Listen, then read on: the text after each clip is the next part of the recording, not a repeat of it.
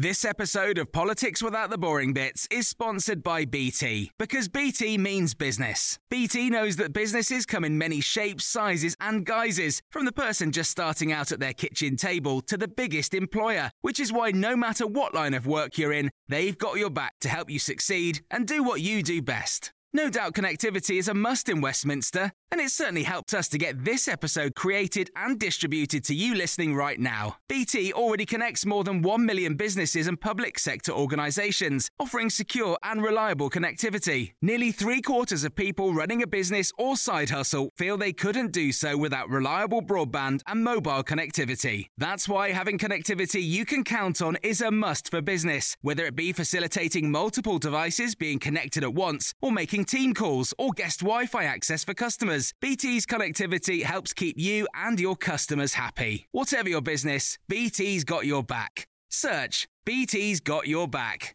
This episode of Politics Without the Boring Bits is brought to you by Luton Rising, owners of London Luton Airport, the U K's most socially impactful airport. Find out more at luton rising dot org dot u k. Did you read with Tim Montgomery? Welcome to the latest edition of The Times Opinion Podcast. My name is Tim Montgomery, editor of The Times' Opinion Pages. And this week, I'm joined by parliamentary sketch writer Anne Treneman and two of our columnists, Danny Finkelstein and David Aaronovitch. The coalition government appears to be utterly hopeless at counteracting Ed Miliband's idea that the energy market should become properly regulated. This week we had yet another lame attempt to lower bills, which, as anyone who listened to Ed Davies' statement in the House on Monday knows, won't be lower at all, only less high. And even that isn't for sure. How can the government get back on the front foot when it comes to energy bills? Was Boris right to say that greed can be useful? Yes, I think he was. Capitalism acu- is accused of making people greedy. But this is a misunderstanding. People are naturally acquisitive. What capitalism does is to turn that instinct into something that can serve a useful social purpose. Rod Liddle has written in The Spectator that the Grieve apology for associating the Pakistani community with corruption is just one more example of things Brits are not allowed to say. He then goes on to mention several things you're not allowed to say, most of which I hear said a lot, and some of which I've written myself. However, he's missed a few. For example, you may not say that something is anti-Semitic without being accused of oversensitivity, or that anyone in the immigration debate is ever motivated by racism or xenophobia, even when they are. So, Anne Treneman, let's start with you. And we are preparing this podcast before the autumn statement, when mm. we may get more action from the Chancellor on the cost of living. But the big cost of living issue has been energy bills ever since Ed Miliband put the uh, price freeze at the heart of his party conference speech. And we've had what we think is the main card played by the government, a fifty pounds discount on energy bills. But you're not persuaded by it. Well, I mean, it is really impossible. I mean, it is a complete mess, really. fifty pounds is coming off, but it's actually probably most of it's going on in another way. There's green levies, basically, so they're taking those off the actual bill. And replacing it with general taxation. I, well, in most cases. And I mean, he yesterday. I mean, his speech yesterday was really uh, sort of a tangle of ideas, including at some point. Yeah, at some point, the National Grid is giving us all five pounds back. I mean, five pounds a year. Whoopee. I mean, I think it's kind of mad. And what I can't understand is why no one can sort of – in the government, they clearly believe bills are too high. They clearly believe that profits are too high, and yet they will not tackle it. They will not actually sort of get a grip on it. Instead, we've had all of this flapping around. Uh, flapping may not be a word, but I'm making it up yeah. at the moment. And I, it's quite frustrating to watch, uh, it has to be said, especially as someone who's, you know, when you watch your own direct debit going sky high. Danny Finkelstein, do, do, you, do you buy this idea that the government is sort of reactive and flapping um, ar- around? Because two, two years ago, we knew from opinion polls that the two big issues that the public were worried about weren't cuts. It was the cost of petrol in their car and the cost of heating their own homes. And it did seem to take Robert Halfond's backbench campaign on petrol duty and then Ed Miliband's party conference speech to get the coalition to act. Yeah, I'm not surprised by this. I mean, when I go uh, to uh, a cafe, I'm I like quite like the breakfast, and I'm usually against the bill. Um, and of course, people are um, you know, they do want prices to come down, but that doesn't mean they easily can. The thing is, it's very difficult when you're in opposition, to be fair to the Labour, uh, to get policies that have credibility, to develop them. And they rather inventively got one that most people think is credible. Whether it actually is or not is a different question, but they got over that barrier. Then the problem becomes the governments, because they have to actually do something about it. In other words, they actually have to lower a bill to pay for something that people are buying at a price which is set by international markets. It's not surprising to me they can't take very much money off it, or if the, if they do take money off it, they have to charge it to you in a different form, because the cost of energy doesn't disappear into the air. But they could do something very simple. They, at the moment, there's huge subsidies going into the renewable industry to fight Uh, climate change, supposedly, but actually China, India, the rest of the world, they are emitting more than ever. So what we are doing is we are imposing bills on British pensioners and British industry, which they cannot afford, to pay to fight global warming, and completely failing to well, fight global warming in the absence of an international agreement. Why doesn't the Conservatives say this and stand up to the Liberal Democrats and say this is how you cut energy bills? Well, two reasons. One is, first of all, I should say I do actually agree with the thrust of that. In other words, I do think the climate uh, change policy we've ad- adopted is like sort of trying to plane uh, to plane down a tree to make a cocktail stick, and it's being paid for by people. It's not going to have any effect on climate change, and therefore it's a waste uh, in order to to sound good. Uh, but the first problem is the Conservative Party was elected saying that it would do something about those things, um, so it doesn't actually have a distinctive edge from the Liberal Democrats. Whether it should have said that is another matter. And secondly, the Liberal Dem- they're in a coalition, and this is a central policy for the Liberal Democrats, and they won't let them. And of course it's the case that if you that you could cut energy bills to some degree by doing this. Um, but but obviously, incidentally, that's not Labour's plan. I mean, Labour intends says that you can cut Um, energy bills without doing it, which is, I think, fantastical. Labour's plan is to frighten the energy companies. Labour's plan is to freeze and to reorganise the market. And the Conservatives are doing all this stuff around the edges. And last night, or yesterday, all the um, backbenchers were, were all the uh, the Europhobes were saying, get V A T off them. You know, go against the E U on that. So it, there is a lot of pressure building up here. Everyone knows that the market is somehow wrong, but no one is willing to tackle it on the Tory side. We have the lowest energy bills in Europe. So I don't. I what what what we ha- we have to live with the fact that we use a lot of energy and it's very expensive, mm. and the, the, the, you can't the, just magic it. Uh, we have, we have the lowest energy costs, but we have some of the least efficient homes. So we have cheaper energy going in, but we need more of it. I think is the uh, I think is the problem. David Aaronovitch, what well, do you make? Well, I think the only of... person here who supports Cameron's original idea that Britain making a contribution to the reduction of global warming was a good idea. Uh, not just a good, partially a good idea out of example, which is how on earth can you expect these uh, uh, newly developing countries to do anything if you're not prepared to do something yourself? The second question was whether or not you could significantly help to build up an indigenous uh, renewables uh, uh, industry in this country, which could then take advantage of the fact that sooner or later, Tim, these countries will have to do something. Do you know that? I mean, do you actually get that? Sooner or later, they are going to have to do something, and, and they are and they are getting to that point. So actually, I completely support green levies, and as Danny says, green levies is not a very big part of the bill. So what's now happening is that everybody's looking at the energy bill, which they say is too high. Is it really? Actually, I wonder. Well, and then hold on, hold on, and then saying which bit of this fits in with my ideological preconception, I so disagree. that I can cut it in my own particular. Well, fine, Anne, you tell me your ideological preconception for cutting the bills. Presumably, with you, it's the nasty, over-profitable energy companies. For Danny, for Tim, it's the nasty green levy. For somebody else, it's the nasty E U V A T no, levy. I, I mean, by the way, I wasn't Daniel Finkelstein. I, I wasn't um, arguing that there's a massive amount that you can do about it. The, the problem I've got with the uh, climate change policy, by the way, is not that I think that climate change isn't happening or that we shouldn't do something about it, but I don't think it is very effective, uh, and I don't think it's going to help climate change very much. I'd be I'd be in favour of it if I thought um, that this policy wasn't was going to produce benefits that. that have some sort of proportional relationship with cost, but I don't. But I, but I actually, I don't think that is the issue. I think, in the end, the issue with with the whole of the cost of living debate is that the cost of living is related to how well off we are as a country and how much things cost. And you can't, you cannot write a check to yourself and make yourself richer. And unfortunately, that that very seductive idea pops up from time to time, and it is popping popping up again at the moment. But it, but it is ultimately a delusion.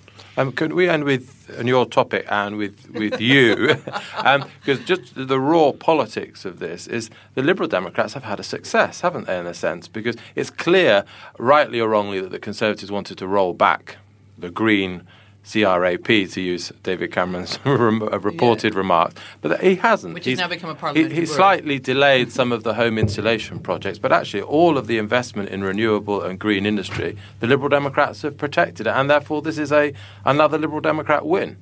Well, I think yeah, the Lib Dems have definitely held their corner on this. And, you know, the green levies are being transferred. They're not being removed, and then they're doing, as you say, they're ex- expanding the program to make it two years longer for the insulation, et cetera, et cetera.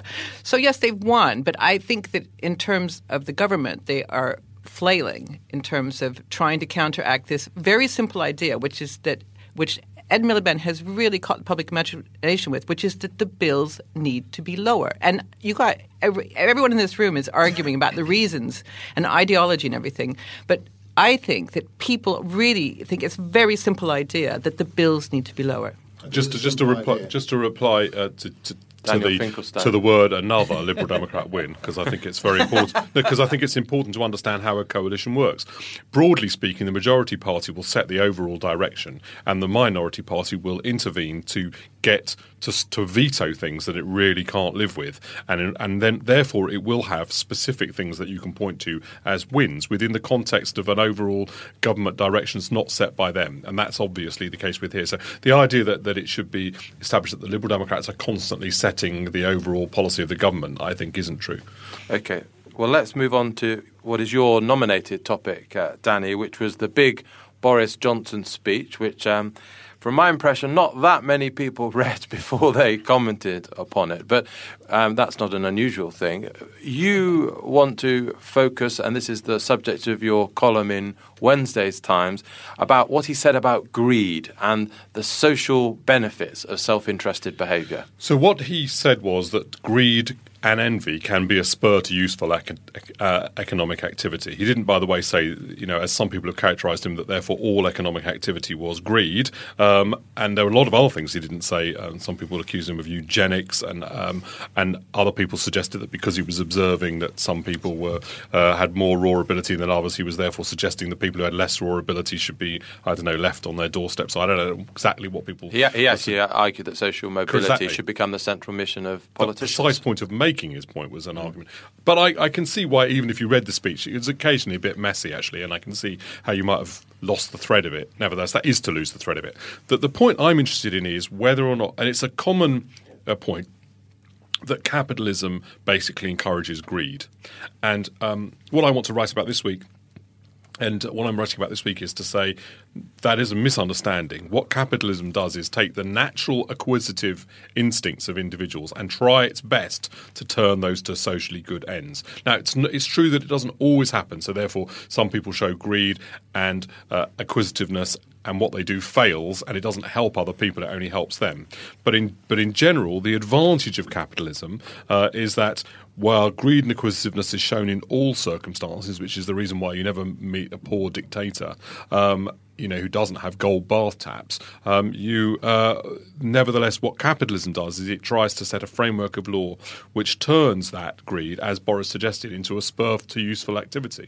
You're looking like uh, this should be a television, a televised podcast, David, because you look like you were about to erupt at no, this no, point. No, no, I'm not about to erupt. I mean, uh, in... When you're ready to pop the question, the last thing you want to do is second-guess the ring. At Blue Nile dot com, you can design a one-of-a-kind ring with the ease and convenience of shopping online. Choose your diamond and setting. When you find the one, you'll get it delivered right to your door. Go to Blue Nile dot com and use promo code LISTEN to get fifty dollars off your purchase of five hundred dollars or more. That's code LISTEN at Blue Nile dot com for fifty dollars off your purchase. Blue Nile dot com, code LISTEN. Quality sleep is essential. That's why the Sleep Number Smart Bed is designed for your ever-evolving sleep needs. Need a bed that's firmer or softer on either side? Helps you sleep at a comfortable temperature? Sleep Number Smart Beds let you individualize your comfort, so you sleep better together. J D Power ranks Sleep Number number one in customer satisfaction with mattresses purchased in-store. And now, save fifty percent on the Sleep Number Limited Edition smart bed for a limited time. For J D Power twenty twenty-three award information, visit j d power dot com slash awards. Only at a Sleep Number store or sleep number dot com. This episode of Politics Without the Boring Bits is brought to you by Luton Rising, owners of London Luton Airport, the U K's most socially impactful airport. Find out more at luton rising dot org dot u k.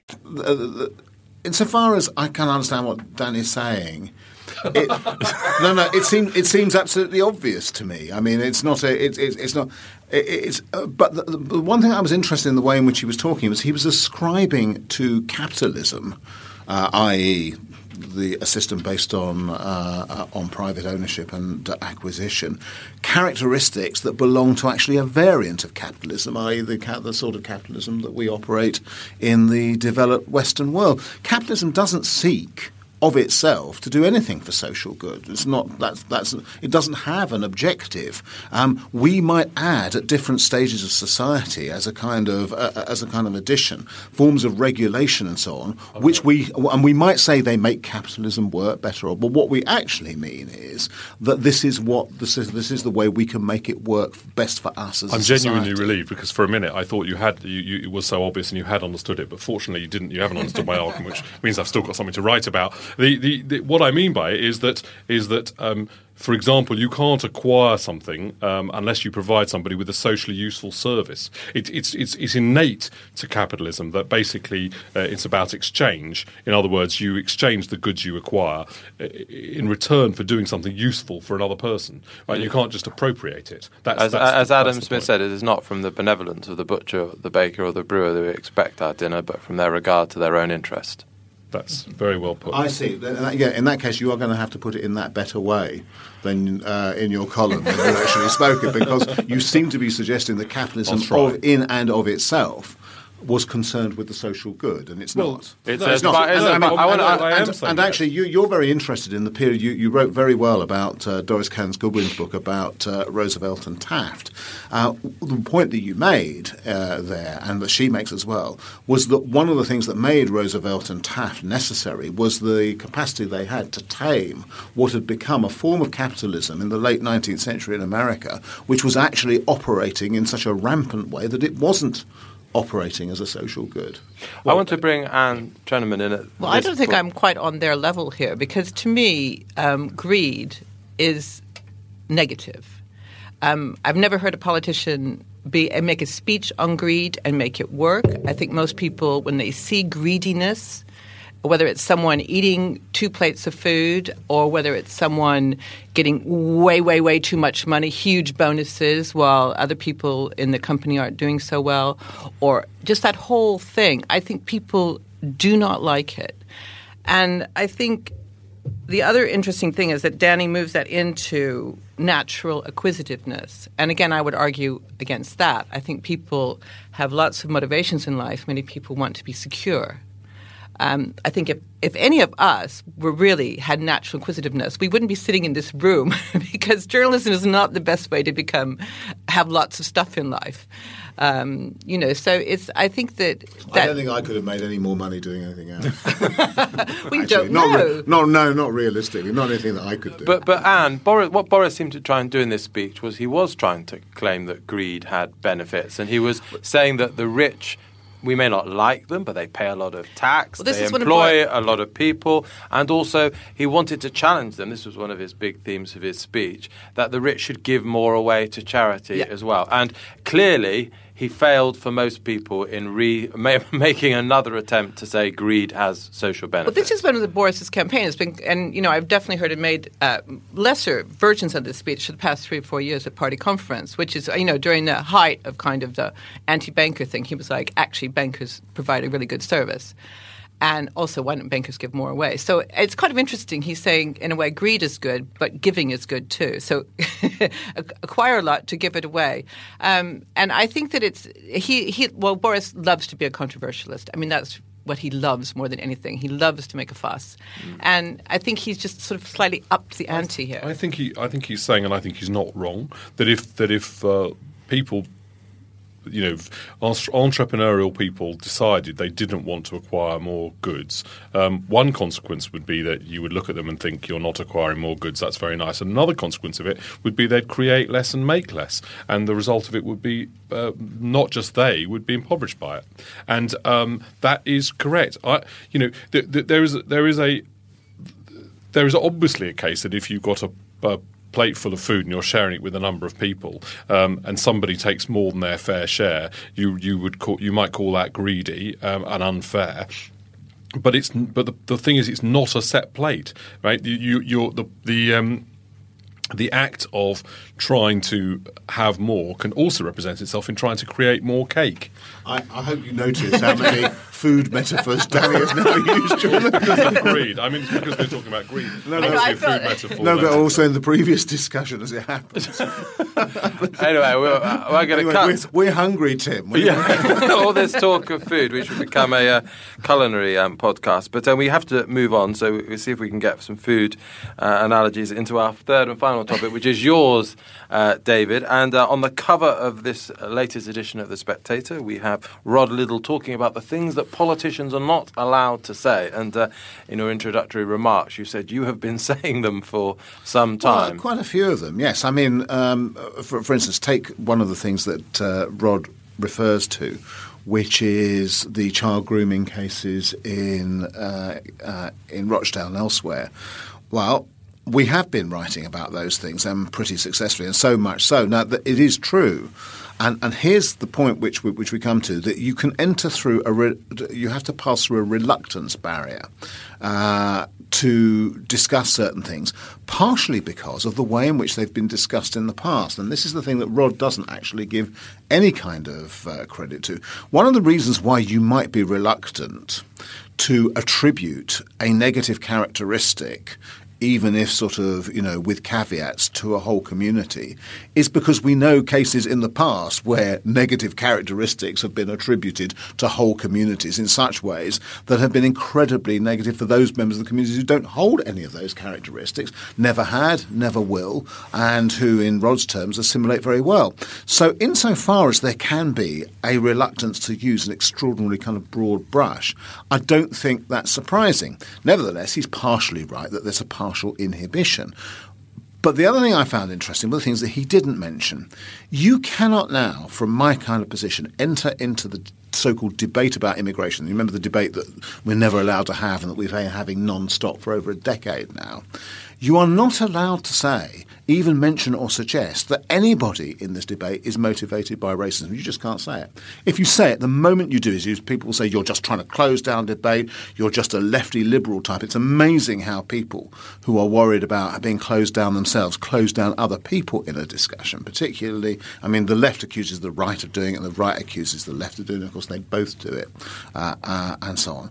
Uh, and the other one that uh, uh, interested me is the way in which, for instance, the making of the word Zionist, which is the Jewish desire for a national home, into effectively a complete non-use word. You almost cannot allow that to be a Zionist is to be, and this is left or right, is to be a decent human being outside uh, Jewish community circles.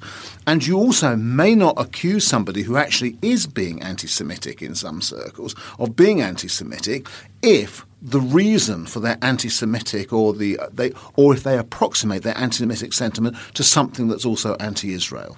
And this is partially because some pro-Israeli people have used anti-Semitism wrongly in the past. Yeah. Anne Treneman. Well, I mean, I'm very interested in this because, of course, I sit in on many debates about immigration, and um, I am an immigrant. And you can see the horror in their faces um, if I'm sitting around talking to people and all of a sudden they say, well, it's funny you should say this all this about immigration because I'm an immigrant. And they look at me and you can just see in their mind what they're saying is, I don't mean your kind of immigrant. I don't mean an American white person. Um, you know, they, and so you immediately enter this sort of miasma of Uh, really definition, where we're all talking about immigration, but what we're really talking about is people who aren't like us. It, it's kind of the, the way they would phrase the debate. I think that's the way the Daily Mail would phrase the debate. Um, I don't know. Anyway, so I find that quite interesting. I, my, in my experience, the world is full of stuff that you're not allowed to say. And, you know, it's kind of my job. And it. It's kind of our job to say it, you know. But Daniel so, Finkelstein. I'm not sure. I'm not sure I think it is. I mean, uh, you know, if Rod Liddle says it. I mean, Rod Liddle's – how many more columns does Rod Liddle want in order to be able to not to not be able to say anything?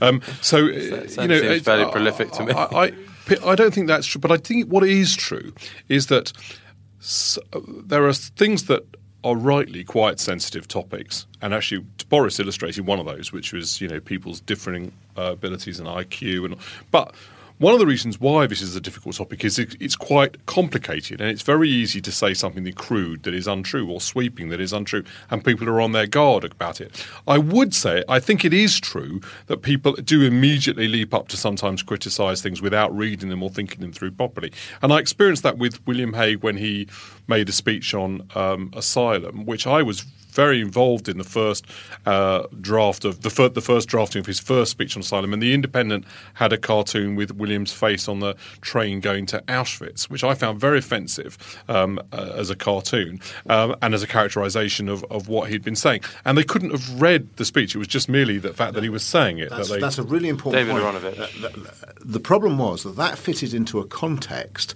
in which the Express and the Mail, in particular, were running campaigns against asylum seekers, which were absolutely virulent. And so, in a way, the cartoonist imagines himself to be not in battle so much just with William Hague, but with everybody, if you like, associated or with the with the kind of prevalent mood. It's a sort of embattled kind of notion in which he reaches for a monstrous exaggeration in order to sort of make a point about his own, almost about his own vulnerability. But it does mean that, you know, so there are occasions where you you know that it's going to be hard to avoid misunderstanding. But I don't think it's quite true that you can't say those things. I think you can, but you have to take a lot of care, uh, you know, and, and I'm contemplating the subject of greed and writing about it. You have to take a lot of care when you to unpack that idea carefully so that people sort of allow the point that you're making in through the door. You know, uh, I've always, I was once amazed that somebody wrote a piece saying, yes, the Tory party is the nasty party, and that's a good thing.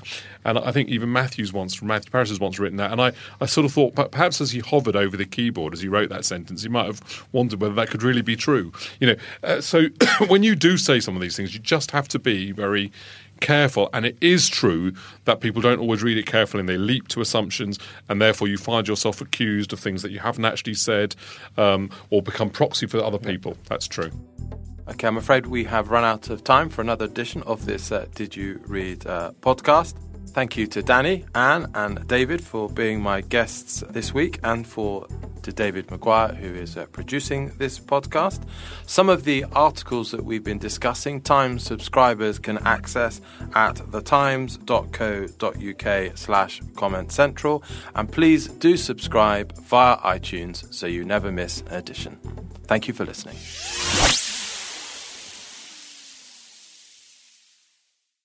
This episode of Politics Without the Boring Bits is brought to you by Luton Rising, owners of London Luton Airport, the U K's most socially impactful airport. Find out more at luton rising dot org dot U K.